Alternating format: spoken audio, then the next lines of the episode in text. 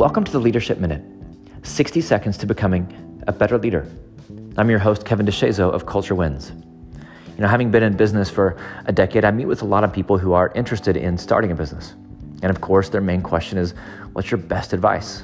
What's the one thing that I really need to know that I really need to get to be successful in business?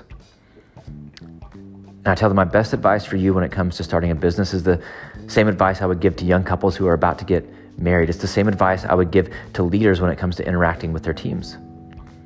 My best advice for you is to serve. Right, if you're a business, serve your clients, serve your customers. Yes, you need to make money. Yes, transactions do matter. But that will happen by serving people, by giving them more than what they pay for, by serving them well. That Now, that doesn't mean giving into every want and need and demand. That doesn't mean dealing with unreasonable clients because you also must serve your team. You must give them what they need to grow and thrive. Serve their career ambitions, serve their growth, serve the vision. And that mindset of serve is true in every situation, right? With relationships, serve your spouse, serve your partner.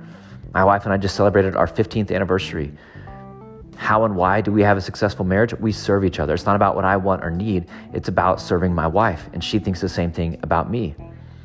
As we serve each other, we grow, we get better, we get stronger. I haven't done sales in my business in nine years. I just serve people. Relationship before transaction. I take my ego out of the picture and I serve people. What can I do for this person in front of me right now? How, how can I fight for what's best for them right now? And it's the same thing that's true for you as a leader, for you as a teammate. Serve.